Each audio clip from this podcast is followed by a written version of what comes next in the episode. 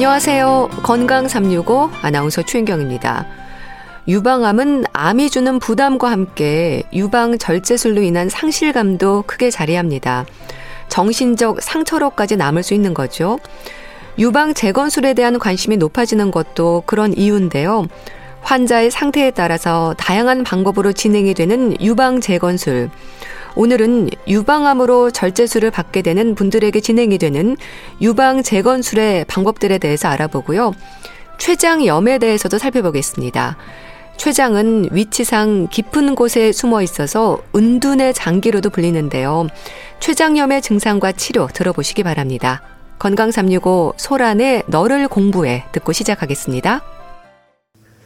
유방암 진단을 받고 수술적 치료를 통해서 어쩔 수 없이 유방을 잃게 됐을 때 환자들이 느끼는 상실감은 이중의 고통일 수 있습니다.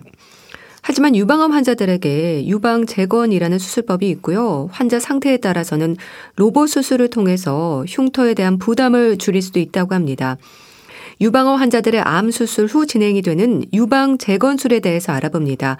가톨릭대 인천 성모병원 성형외과 이준용 교수와 함께 합니다. 교수님 안녕하세요. 네, 안녕하세요. 네, 반갑습니다, 교수님. 어, 유방암 수술을 앞두고요. 수술 후 재건술에 대한 결정을 하는 분들도 있을 텐데요. 교수님, 이건 뭐 유방외과와 성형외과의 협진으로 진행이 되는 거겠죠?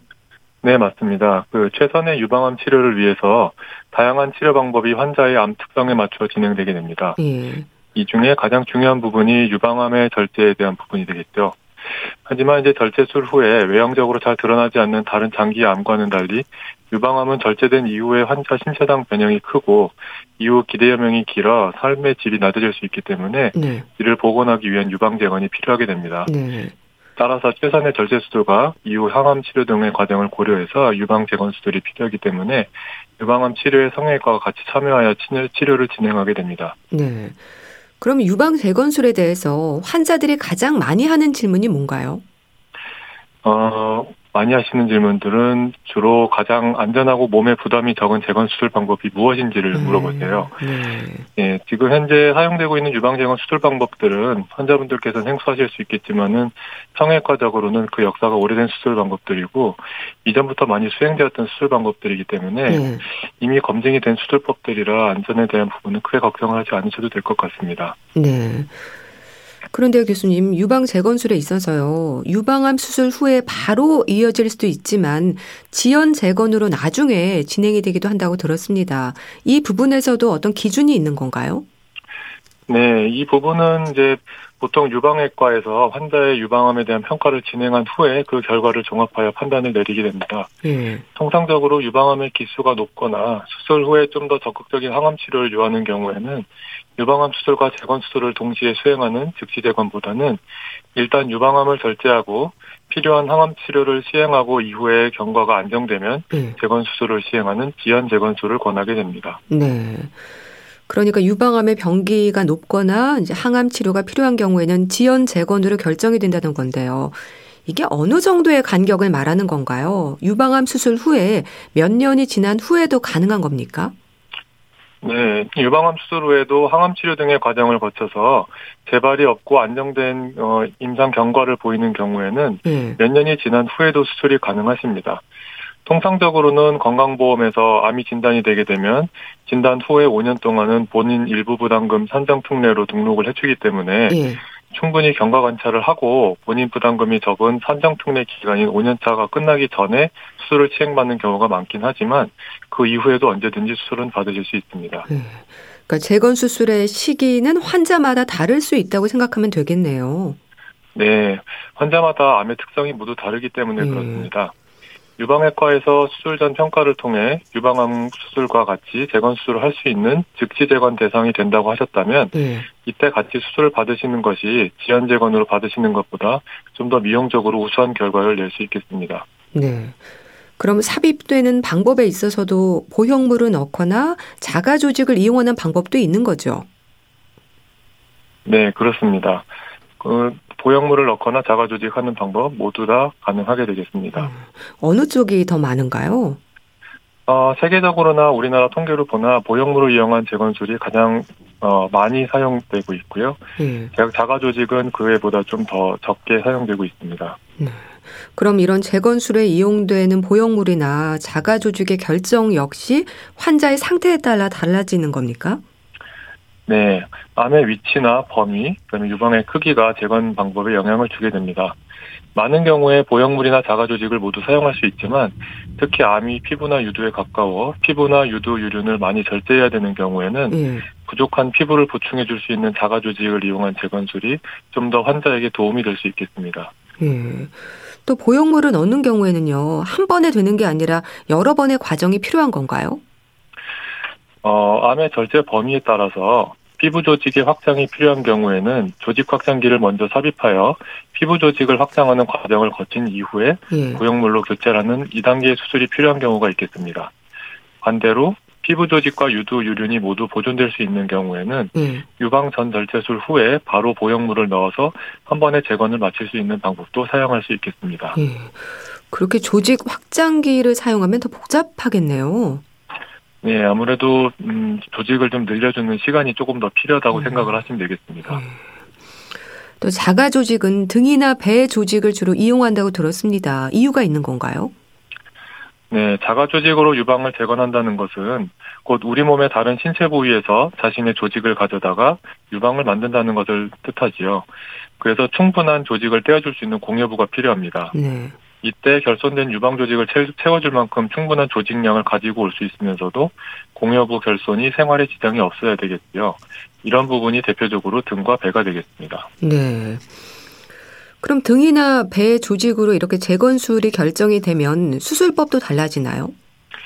네, 이게 그 수술 과정을 말로만 설명하기 조금 어렵긴 합니다만 네. 이제 유방외과에서 하는 유방 전 절제 수술 자체는 동일합니다. 그리고 이후에 이제 등으로 재건을 하게 되면 등의 잉여 피부와 살, 광배근이라고 하는 이제 등의 큰 근육을 겨드랑이를 축으로 하여 박리를 한 다음에 네. 어, 앞으로 돌려서 어, 이를 유방 공간에 채워서 유방을 재건하게 됩니다.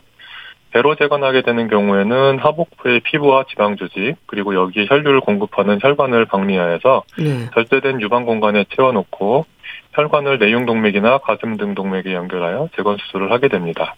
예. 그럼 배 조직을 이용한 경우에는 배꼽은 어떻게 되나요? 어, 배꼽은 유방으로 갈 복부 조직을 박리할 때 따로 분리해서 남겨둡니다. 그리고 복부 조직을 유방으로 이동한 다음에 유 복부를 다시 닫아주게 되는데 이때 상복부의 복부 종리 조직을 박리한 다음에 이제 하복부로 당겨서 닫게 되는데 네. 이때 위치를 잡아서 분리해둔 배꼽을 다시 정위치로 심어주게 됩니다.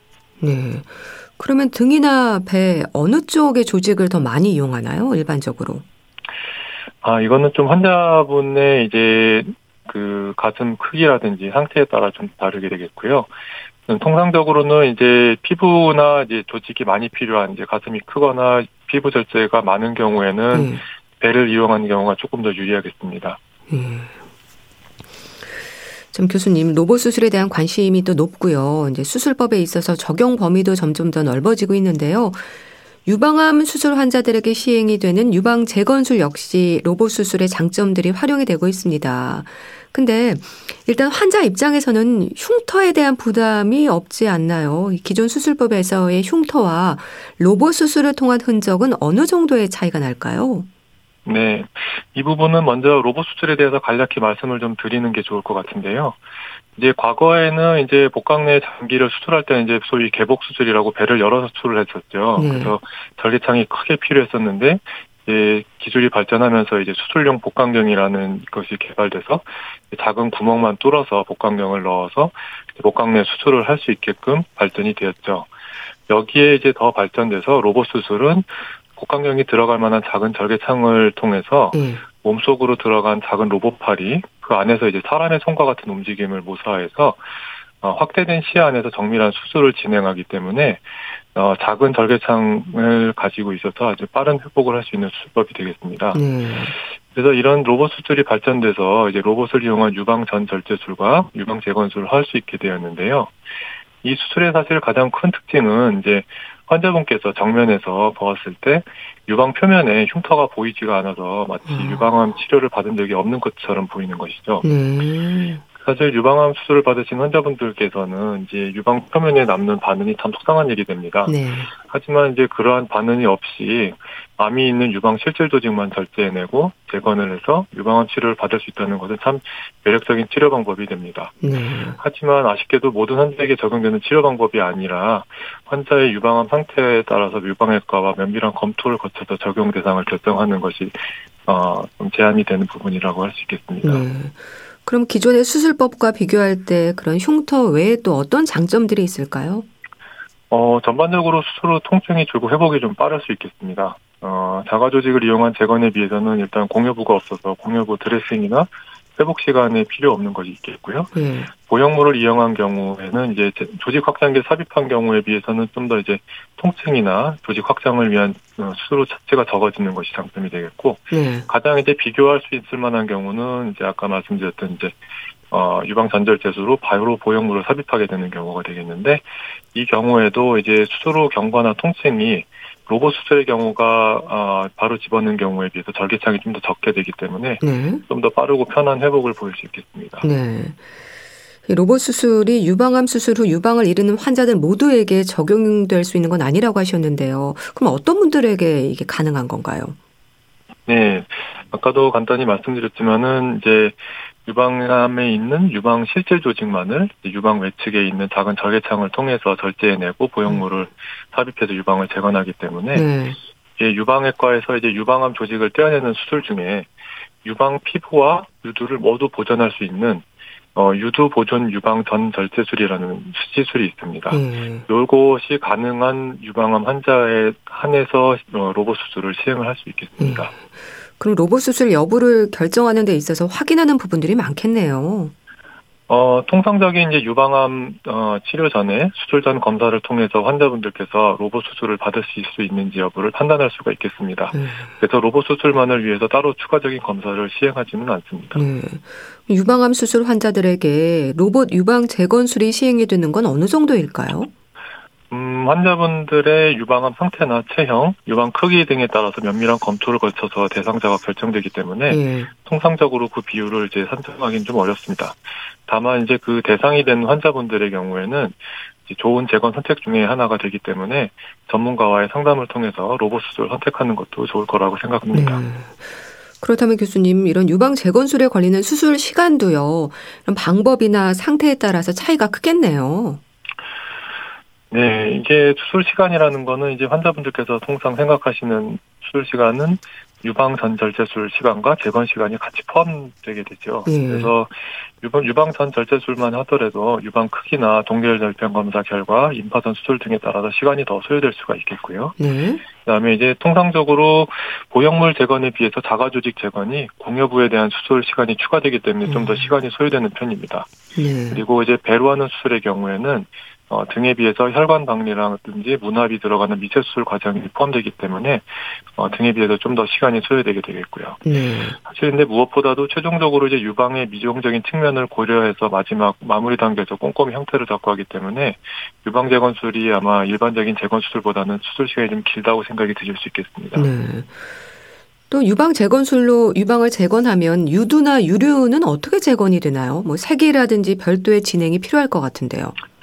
네, 그 유방주둑 재건 수술은 이제 소위 어 유방의 이제 형태, 큰 형태를 잡는 거가 되겠고 그 이후에 몇 개월이 지나서 이제 환자분의 일상에 맞게 이제 유방의 형태가 잡히고 음. 항암 치료나 이런 수술에 큰 영향이 없는 시기를 이제 도달하게 되면은 그때 와서 이제 유두 재건술을 시행을 하게 됩니다. 음. 그래서 이후에 창상이 좀 좋아지고 난 이후에 이제 문신을 통해서 유두와 유린 형태를 잡아줘 최종적으로 유방 재건술을 완료하게 됩니다. 네.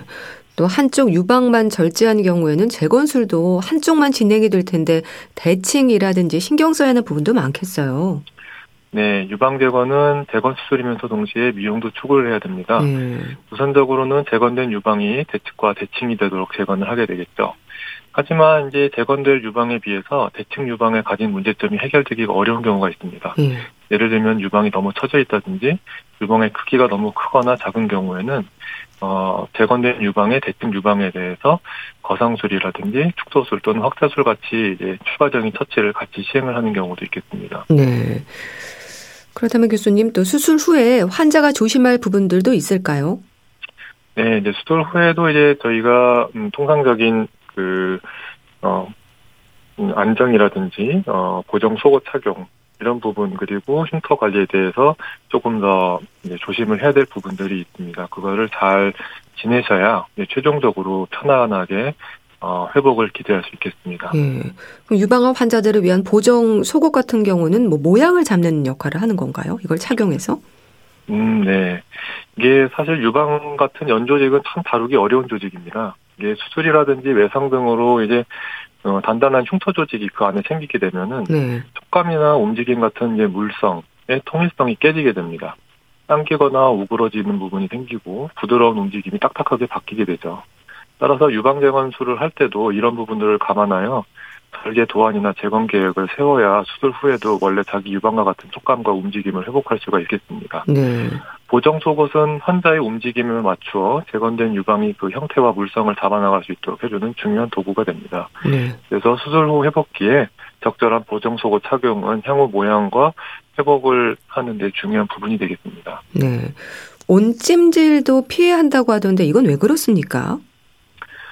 음, 이게 유방암 수술을 하고 난 이후에 유방과 그 주위로 감각이 좀 저하되는 경우들이 많습니다.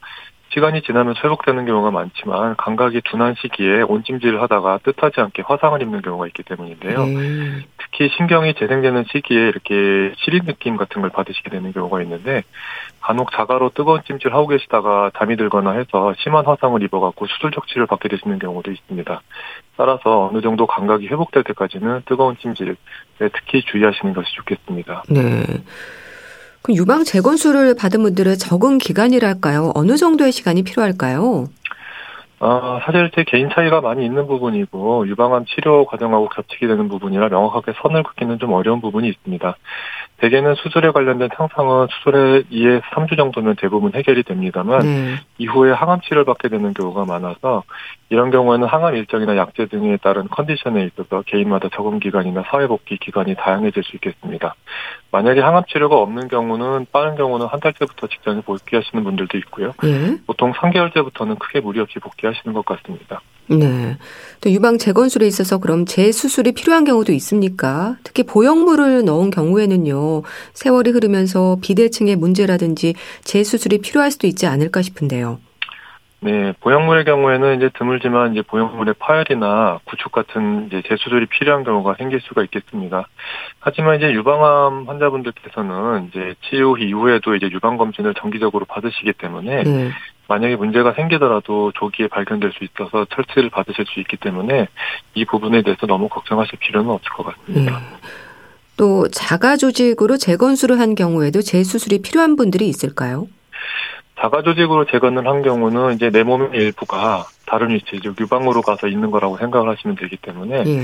최초에 수술이 잘 된 경우에는 이제 특별히 재수술이 필요한 경우는 음. 드뭅니다. 어, 이거와는 조금 별개로 이제 저희가 수술했을 때 공여부 옆에 이제 견이라고 그래서 피부 봉합 끝부분이 약간 튀어 올라오는 부분이 생기는데, 네. 요 부분에 대해서는 뭐 미용적으로 좀 절제를 해주는 경우가 있겠고요. 그다음에 이제 모든 재건술에도 공통적이지만 이제 유두유륜 문신의 경우는 이제 시간이 지나서 옅어지면 좀 다시 해줘야 되는 경우가 있겠습니다. 네. 교수님, 유방 재건술은 이제 유방암 수술 환자들의 우울감이라든지 정신 건강에도 도움이 크지 않을까 싶은데 어떻습니까? 네, 이제 환자분들께 유방암 진단으로 인해서 일단 그 충격도 되게 크시겠습니다만은 음. 이후에 이제 유방절제로 인한 신체상의 훼손과 상실감은 환자분들에게 그 무엇보다도 큰 스트레스로 다가온다고 알려져 있습니다. 또한 이제 일층 유방이 없이 지내시는 경우에는 이제 좌우 불균형으로 인한 이제 근골격계 불편감을 호소하시는 경우나 심한 경우 이제 자세가 좀 변화가 되는 경우도 있겠습니다. 네. 이제 그런 면에서는 유방 재건 수술은 이제 환자분들의 삶의 질에 있어서 굉장히 중요하다고 생각이 되는데요. 실제로 이제 유방이 없이 지내셨던 환자분들께서 시간이 오래 지나고 이제 지안 재건을 받으셔서 유방을 재건하고 나면 굉장히 만족도가 높으신 걸 음. 보고 그다음에 미리 할 걸 그랬다 하시는 분들이 아. 상당히 많습니다. 음. 그러니까 심리적인 안정감뿐 아니라 몸의 균형이라든지 신체적인 면에서도 도움이 되는 거네요. 네, 그렇습니다. 음. 교수님, 유방암 수술 환자들의 재건술은 보험 적용이 되는 거죠? 네, 2015년 4월 이후에 이제 현재 유방암 환자들이 유방암으로 유방 전 절제술을 받게 되는 경우 또는 이제 불악화 유전자가 있어서 예방적 유방 전 절제술을 받게 되는 경우에는 유방재건술을 건강보험 적용하에서 수술받으실 수 있겠습니다. 네. 참 유방암 진단을 받고 이렇게 유방 절제에 대한 결정이 내려지면 환자가 느끼는 부담은 두려움이기도 할 겁니다. 유방 재건술이라는 방법이 있어서 좀 다행이다라는 생각이 드는데요. 교수님 어떤 말씀을 주고 싶으세요? 네, 일단 뭐 큰일을 어, 겪게 되셨지만은 일단 용기를 좀 내셨으면 좋겠습니다. 어려운 일이 닥쳤지만 잘 극복하고 잘 할 수 있다는 굳은 마음을 먹으시고 그리고 치료에 임하시면 더 좋겠습니다. 네. 유방암이 4, 4, 50대에 호발하기 때문에 치료 이후에도 30년 이상의 기대여명을 가진 경우가 많습니다. 따라서 전문가와 상담을 통해서 최선의 방법을 찾아서 유방암 치료와 더불어 유방 재건 수술을 잘 받으신다면 유방암 치료 이후에도 큰 불편 없이 잘 하실 수 있겠습니다. 그리고 이전에 유방암 수술을 받으시고 유방이 없이 지내시는 분들도 시간이 오래 경과되어도 재건 수술을 받으실 수 있으니 한번 예. 상담을 받아보시는 것을 권해드리고 싶습니다. 네, 알겠습니다. 자, 말씀을 잘 들었습니다. 오늘은 유방암 환자들의 암 수술 후 진행이 되는 유방 재건술에 대해서 알아봤는데요. 가톨릭대 인천 성모병원 성형외과 이준용 교수와 함께 했습니다. 말씀 감사합니다. 감사합니다. KBS 라디오 건강 365 함께하고 계신데요. 더 코어의 What Can I Do 듣고 다시 오겠습니다.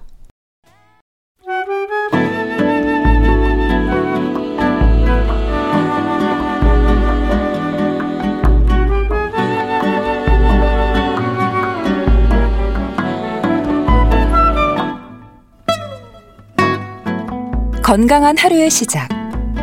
KBS 라디오 건강 365. 최윤경 아나운서의 진행입니다.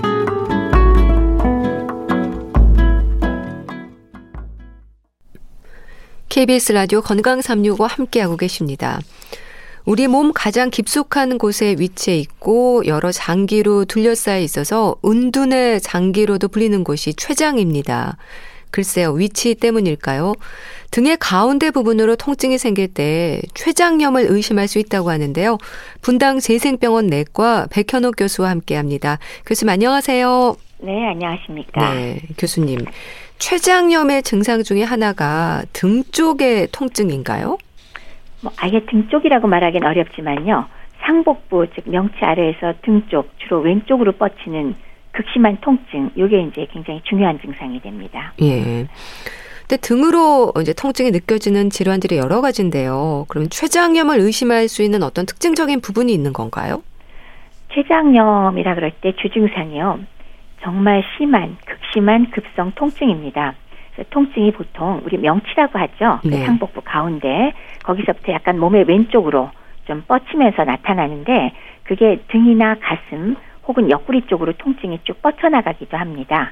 그리고 또 통증이 발생한 이후에 강도가 아주 높은데 이게 줄어들지도 않고 아주 계속돼요. 뭐 24시간이고 뭐 구간에 아주 심한 경우는 뭐 토하기도 하고요. 예. 근데 보통 위장관이 안 좋을 때는 토하면 사실 통증이 좀 완화되거든요. 예. 근데 이제 췌장의 경우는 그렇지가 않고요. 또 하나는 췌장이 굉장히 등에 등 쪽에 가깝게 배에서 굉장히 뒤쪽에 있거든요. 그렇기 때문에 누우면 통증이 더 심해지고 다리를 모으고 이렇게 구부정해지면 통증이 좀 완화되는 거 이런 정도의 차이점으로 췌장염을 의심할 수 있는 통증이라고 할 수 있겠습니다. 네. 그럼 등이나 옆구리 쪽으로 나타나는 통증이 위험 신호일 수 있는 건 췌장의 위치 때문인가요? 췌장이 얼마나 숨어 있길래 은둔의 장기로도 불리는 걸까요? 그러니까 췌장의 위치가 약간 왼쪽인데요. 배꼽 위쪽에서 저 뒤쪽 후 복막 쪽에 붙어 있거든요. 네. 그래서 위장 아래쪽에 뒤, 예, 후복각 내에 있으니까 사실 우리가 보통 등 쪽은 뼈로 다 보호가 돼 있잖아요. 네. 그러니까 접근하기가 좀 어렵죠. 그 위치가. 음. 흔히 이자로 불리는 곳이 췌장이죠. 이게 네. 어떤 구조로 돼 있을까요? 길이가 한 15cm고 길쭉 해갖고 옆으로 누운 모양이에요. 네. 무게는 한 100g 정도. 그리고 그렇기 때문에 길쭉한 거를 이제 몸통, 꼬리, 머리 이렇게 나누거든요. 그래서 그 머리 부분이 조금 더 통통한데 12지장에 둘러싸여서 췌장관이 그 12지장으로 연결돼서 소화 효소를 12지장으로 분비하게 되죠. 음. 그러니까 그렇게 길게 누워 있는 데다가 십이지장에 둘러싸여 있어서 찾기가 어려운 거네요. 그렇죠. 주로 어떤 역할을 하나요? 췌장은 상당히 흥미롭게도요. 그 크게 봐서 두 가지 기능을 같이 해요. 우리 췌장 그러면 보통 소화액하고 관계가 있잖아요. 네. 그래서 췌장액을 분비해서 이 담즙하고 만나서 소장으로 흘러 들어가면 소화를 도와주는 역할을 하죠. 이걸 외분비 기능이라고 합니다. 주 기능이 요건데 또 하나 재밌는 것은 췌장이 소위 말하는 내분비 기능, 즉 호르몬을 분비하는 기능이 있다는 거예요. 예. 그래서 췌장의 일부를 이렇게 들여다보면 현미경상에서 듬성듬성 섬 모양으로 되어 있는 게 보여요. 그거를 랑게란스라는 분이 발견했다고 랑게란스 시섬이라고 부르는데 네. 여기에는 혈당을 높여주는 글루카곤이라는 호르몬도 나오고 또 메타세포에서는 우리가 잘 알고 있는 혈당을 낮춰주는 인슐린을 분비해서 얘는 췌장관으로 나가는 것이 아니라 피를 타고 혈류를 타고 온몸을 다니면서 몸 전체의 혈당을 조절하는 역할을 하게 됩니다. 네. 그런 일을 하는 췌장에 염증이 생기는 게 이제 췌장염인 건가요? 어떤 상태를 말하는 건가요? 그렇죠. 뭐 췌장염 그러면 뭐 이름만 들어도 아시잖아요. 염증. 네. 췌장에 염증이 생겼다. 그래서 우리가 보통 급성하고 만성으로 구별을 하죠. 이제 급성이 우리 조금 전에 얘기했던 굉장히 심한 통증의 전형적인 예가 되는데 네. 상복부에 아주 심한 통증을 동반하고요. 보통은 상당수가 굳이 기능이나 구조에 많은 손상을 주지 않고 회복되는 경우가 사실은 많습니다. 근데 어, 10 내지 한 15% 일부는 염증이 아주 심하게 발생해서 소위 췌장이 괴사해버리는 괴사성 췌장염이 발생하기도 하거든요. 예. 그리고 주변 조직에 광범위하게 괴사가 발생하게 되면은 그 여러 가지 염증 요소가 빠져나오면서 전신에 영향을 주기 때문에 다발성 장기 부전이 발생하기도 하고 쇼크에 빠지기도 하고 중환자실 치료가 필요해지는 경우도 있죠. 네. 근데 그것에 비해서 만성 췌장염은 만성적으로 오는 것이니까 결국 췌장이 전반적으로 줄어들고 위축되고 망가지면서 어, 그로 인해서 소화 요소가 분비가 안 되면 어떻게 되죠? 소화가 잘 안 되고 기름진 거 먹으면 무척 답답하고 통증도 밥만 먹으면 잘 생기고요. 예. 또 하나는 앞서 말씀드린 호르몬을 분비하는 내분비 기능이 망가지니까 당 조절이 안 돼서 실제로 당뇨병 같은 게 생기는 경우도 있고 네. 그래서 이 두 가지가 합쳐지면 영양 결핍 흡수가 안 되니까 음식물이 그리고 체중도 줄어들고 만성적으로 설사도 일어나고 이런 것들이 다 발생하게 됩니다. 네. 근데 위치상 진단이 쉽지 않을 것 같은데요. 췌장염 진단을 그럼 어떤 계기로 많이들 알게 되나요? 무지무지하게 심한 상복부동증이 음. 후천 없이 지속될 때 병원에 응급실로 가시면 우선 간단히 먼저 체크하는 건 혈청의 췌장 효소 아밀라제 혹은 리파제라는 게 있습니다. 네. 이두 가지를 검사해서 많이 올라갔다. 그러면 일단 급성 췌장염 생각해 주셔야죠. 증상으로 지적이 되는 이제 등과 또 옆구리 통증 외에도 어떤 증상들이 또 있는지도 궁금합니다. 그렇죠. 그 조금 전에 말씀 주신 건 주로 급성에서 아주 심하게 오는 경우가 되겠고요. 네. 만성의 경우는 아예 증상이 없는 경우도 사실은 꽤 있고요. 아니면은 밥만 먹었다 하면 어느 정도 시간 지나서 계속 굉장히 심한 통증이 와요. 네. 그리고 한참 지나서 가라앉았다가 또 밥 먹으면 어느 정도 시간 지나서 또 오고. 음. 그다음에 영양소 흡수 장애가 오니까 소화도 안 될 뿐더러 살이 빠지는 수가 생기고요. 네. 특히나 지방을 드셨을 때는 그게 소화가 안 되면서 설사 그리고 변에 왜 진짜 기름기가 둥둥 뜨면서 쏟아지는 지방변 그리고 지용성 비타민이 흡수가 잘 안 되니까 살도 빠지고 네. 이런 것들이 일어날 수 있고요. 췌장이 많이 망가지면 내분비 기능 장애까지 동반돼서 당뇨병 생길 수 있습니다. 네. 근데 이런 증상들도 다른 질환들과 혼동할 수 있을 텐데요. 그럼 췌장염은 주로 어떤 분들에게 위험이 높을까요? 우선 가장 먼저 생각할 게 술 많이 드시는 분, 네. 음주. 그 다음에 이제 두 번째는 담석증이 동반돼 있을 때입니다. 아. 그래서 이 음주는 뭐, 뭐, 급성췌장염 일으키는 가장 큰 주범이 될 거고요. 담석은 도대체 왜 그러느냐? 네. 담낭에 생겼던 담석이 왜 흘러나와서 예, 담관의 맨 끝부위에 걸리면 그 자리가 췌장관이 같이 나오는 부위거든요. 12장으로. 따라서 그 췌장관 자체가 그 담석에 의해서 막혀버리면 일시적으로 췌장액이 배출이 안 되니까 압력이 증가해서 담석으로 인한 췌장염이 생길 수가 있습니다. 네. 그것 외에도 스테로이드를 오래 드신다거나 이뇨제와 같은 특정한 약물을 아주 오래 드시는 분, 아니면 혈청 내에서 중성지방 수치가 유달리 높은 분, 네. 아니면 뭐 여러 가지 이유로 칼슘이 계속 혈청 내에서 높은 분, 아니면 복부 외상을 아주 심하게 받았을 때 전부 다 췌장염을 유발할 수가 있고요. 네. 어린이의 경우는 바이러스 같은 경우도 원인이 될 수가 있습니다. 네. 원인도 다양하네요. 네. 근데 교수님, 급성 췌장염은 위험하다는 말도 있던데 그렇습니까? 급성 췌장염이 상당수는 후유증 없이 좋아지지만 10 내지 15%는 원인과 관계없이 중증으로 진행할 수 있습니다. 음. 그래서 췌장염이 시작할 땐요, 췌장이라는 국소장기에서 일부 췌장 세포가 터지면서 자기 그 세포 내에 트립신을 포함해서 소화 효소가 들어 있잖아요. 네. 그 소화 효소가 스스로 자기 주변 췌장 세포를 녹여요. 그러면서 사실은 발생을 하게 되는데 문제는 이게 아주 심각하게 점점 심해지면 활성화된 물질이 전신 장기로 손상을 줄 수가 있게 되거든요. 예. 그러면 이런 경우에 완전히 초기인데도 불구하고 쇼크에 빠지고 아. 다장기 부전 여러 장기가 다 망가지게 되고 생명이 뭐 위급해질 수 있겠죠. 네. 그건 이제 초기에 그럴 수도 있고 아니면 몇 주 몇 달을 앓고 난 후에 합병증으로 췌장이 뒤늦게 괴사하거나 아니면 가성 낭종이라고 들어보셨을 거예요. 예. 괴사가 많이 된데 이제 낭종처럼 이렇게 물주머니가 생기는 건데 예. 그런 것들이 발생할 수 있어서요. 실제로 급성 췌장염 위험해지는 경우가 평소에 말짱했는데 갑자기 증상이 악화돼서 심지어는 사망에 이르는 경우도 있으니까 좀 충격이 되기는 하죠. 네.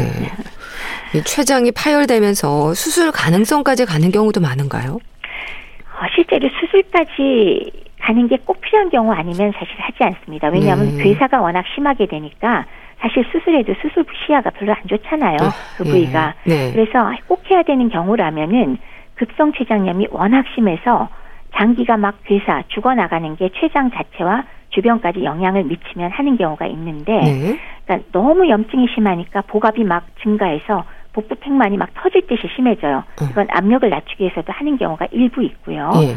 또 하나는 주변 장기로 염증이 너무 확대가 됐어요. 그래서 주위에 대장이나 소장 같은 데가 터져버렸어요. 이건 놔두면 뭐 복막염이 너무 심해지겠죠. 예. 예. 그런 경우는 뭐 어쩔 수 없이 수술을 꼭 하셔야겠죠. 예. 그럼 교수님 급성 췌장염이 있다면 만성 췌장염으로 이어질 수도 있습니까? 급성이 상당수가 저절로 그러니까 저절로가 아니라 시간이 지나면 비교적 짧은 기간에 좋아질 수 있다 그랬는데요. 예. 그런데도 이제 열심히 술을 마시고 네. 다른 아. 원인들을 제거하지 않았을 경우에 네. 반복적으로 췌장염이 재발되면 뭐 어쩔 수 없죠. 만성으로 진행돼야죠. 예. 만성으로 갑니다. 예. 또 알코올이 안 좋은 거네요. 그렇죠. 음. 근데 이렇게 췌장염의 증상이 반복이 되면서 또 당뇨병이 유발되기도 한다는 말은 맞는 얘기인가요? 앞서 말씀드렸듯이요. 췌장이 크게 두 가지 역할을 한다고 했잖아요. 네. 소화 효소를 분비하는 외분비 기능 그리고 그 당을 조절하는 인슐린과 글루카곤 호르몬을 분비하는 기능. 네. 근데 췌장이 많이 망가지면 당을 조절하는 인슐린과 글루카곤을 분비하는 랑게란스시 섬도 망가지기 때문에 결국 호르몬이 나오지 않으면 그러면 당뇨병이 발병할 수가 있습니다. 네. 인슐린을 만들어내지 못하니까요. 아, 그럼 췌장염이 의심될 때 진행이 되는 검사는 뭔가요? 일반적인 혈액 검사로 아밀라제와 리파제라는 소화효소 수치를 확인할 수 있겠습니다. 네. 그래서 의심이 충분히 되면은 췌장의 염증 정도를 평가하기 위해서 우리 왜 복부 컴퓨터 단층 촬영 있죠? 네. 그거를 시행하게 됩니다. 그래서 심한 췌장염의 경우에 뭐 췌장 조직이 얼마큼 썩었는가 그 정도를 보고 우리가 단계를 파악할 수가 있고요. 또 예전에는 어, 많이 했지만 1차 검사는 보통 복부 초음파 검사보다는 CT를 하고요. 네. 그러나 복부 초음파 검사를 같이 했을 경우에 급성 췌장염의 중요한 원인이 되는 담석 말씀드렸잖아요. 예. 담석을 찾아낸데 또 초음파가 굉장히 유용하기 때문에 함께 진행할 수도 있겠습니다. 네. 그럼 교수님 췌장염이라는 진단이 내려지면요 치료의 하나로 금식이 처방이 된다는데 그런가요? 네, 맞습니다. 음. 췌장의 역할이 음식물이 들어오면 자극을 받아서 소화효소를 열심히 분비하는 하는 게 췌장의 역할이거든요. 네. 근데 췌장염이 생겼을 때는 췌장 자체 세포가 깨지면서 그 소화 요소가 자기 주변에 췌장 세포를 녹여버리는 그런 일을 하기 때문에 가급적이면 소화 요소를 나오게끔 자극하는 걸 안 해야겠죠. 예. 그래서 가장 일반적인 치료법으로는 췌장염이 진행되는 동안은 식사를 주지 않고 이에 따른 부족한 영양이나 그 물을 주사제로 공급하면서 통증을 완화시키는 것이 1차 치료가 됩니다. 네. 그렇게 금식을 통해서 췌장 효소 분비를 억제한다면 치료 기간은 어느 정도인가요? 급성 염증의 경우는 염증 지표 변화라든지 개개인의 증상 호전 속도에 달려 있긴 하지만 예. 통상 1, 2주 정도를 보고 있습니다. 그 이상은 안 간다는 뜻이죠. 예. 그래서 그것보다 빠르면 더 좋고 그러나 이제 만성은 조금 얘기가 다르죠. 예. 근데 금식 기간이 1, 뭐 2주 이상이면 환자의 영양에도 문제가 될 수 있지 않을까요? 그러니까 영양과 관련한 적절한 치료도 필요하지 않을까 싶은데 어떨까요? 정확하십니다. 보통 이제 병원에 입원해서 완전 금식 상태가 일주일 이상 지속되면 뭐 어떤 면에서는 병 치료하러 왔다가 네. 오히려 영양 실조, 영양 불량이 되는 거잖아요. 그래서 이렇게 영양 실조가 됐다는 게 문제가 되는 건 뭐냐? 네. 회복에 필요한 각종 영양소도 부족할 거 아닙니까? 그렇죠. 따라서 원래 질환인 췌장염 회복 자체도 빨리 되기가 어렵고 그러면서 오히려 다른 합병증을 동반할 가능성이 굉장히 높아지기 때문에 일반적으로는 정맥 주사를 이용해서 필요 영양소와 수분을 금식 기간 내에 함께 공급을 합니다. 네. 근데 이제 한 가지 더 다른 방안이 또 하나 있긴 합니다. 네. 네. 가장 염증이 심한 경우를 제외하고는 경증이나 또는 중간 정도, 중증도의 췌장염 환자에게 코를 통해서 급식관을 보통 위에다가 내려놓지 않고 위보다 더 아래 네. 십이장의 하부까지 넣어서 아. 식사를 제공하고 주사를 안 맞는 방법도 있기는 있어요. 네. 이건 이제 의도가 췌장관 입구가 열려 있는 십이장 부위보다 아래에다가 관의 끝을 넣어두니까 췌장을 자극하지 않고 장을 이용해서 영향을 줄 수 있다라고 하는 이제 개념이고 실제로 일부 그런 논문들이 외국 거는 꽤 많고 이론상 괜찮습니다. 근데 번거롭다고 느끼거나 환자가 거북해하는 경우가 많아서요. 네. 정작 우리나라에서는 많이 쓰지는 않습니다. 네. 그럼 일단 췌장염은 식이요법이 치료법이 되는 건가요? 어, 일단 급성의 경우는 뭐 금식이 1번이고요. 네. 그다음에 이제 식이요법이라고 한다 그러면 오히려 만성적으로 진행됐을 때 우리가 얘기를 하게 되죠. 그죠? 음. 그럼 이 식이요법, 이 치료법일 때는 어떤 식으로 하는 건가요? 어, 일단은 왜 만성적으로 진행됐을 때는 결국 췌장의 그 소화의 분비 기능이 망가져서 소화도 안 되고 뭐 음식만 먹으면 문제가 생길 때가 많잖아요. 예. 그래서 이제 1번은 소화를 도와주는 소위 이담 소화제라고 하는 거 있죠. 아. 예. 그런 것들이 이 경우는 진짜 도움이 됩니다. 네. 왜냐하면 소화 효소가 안 나오니까. 이제 그러면서 식단을 그럼 어떻게 하느냐. 네. 1번 금주. 네. 술은 마시면 안 되죠. 네. 그죠? 그다음에 두 번째는 소화액이 안 나오니까 가급적이면 소량씩 천천히 드시는 게 필요하겠죠. 네. 많이 먹어서 도움될 게 아무것도 없습니다. 그 다음에 세 번째는 특히나 지방 쪽에 소화가 안 되는 경우가 많기 때문에 지방 섭취를 기본적으로 줄이시는 게 좋습니다. 네. 지방분이 적은 음식으로 하시고 특히나 뭐 여차직하면 대변에 기름이 둥둥 뜨는 지방변이 나올 때는 두말하면 잔소리죠. 지방량은 아주 줄이시고요. 그러면서 자극적인 그런 뭐 향신료냐 조미료 그리고 카페인 같은 것들을 많이 먹으면 당연히 소화가 더 안 될 테니까 네. 이런 것들은 피하시는 게 도움이 되겠습니다. 네. 일단 기본적으로 소화가 잘 안 되기 때문에 음식을 섭취하는데도 좀 조심하시고 불편감을 느끼시겠어요. 어, 많이 느끼죠. 만성 췌장염의 경우 그리고 통증도 동반이 되고요. 예, 그러니까 본인이 가장 잘 아실 것 같다는 생각이 드네요. 그렇죠. 음. 네, 그런데도 술 드시는 분 사실 계십니다. 네. 그 췌장염의 예방은 이제 아무래도 원인을 차단하는 걸 텐데요. 예방을 네. 위해서는 이제 어떤 노력을 하면 될까요? 그냥 딱 한마디만 말씀드릴게요. 예. 금주요. 네. 어, 술이 왜 그렇게 안 좋은 건가요?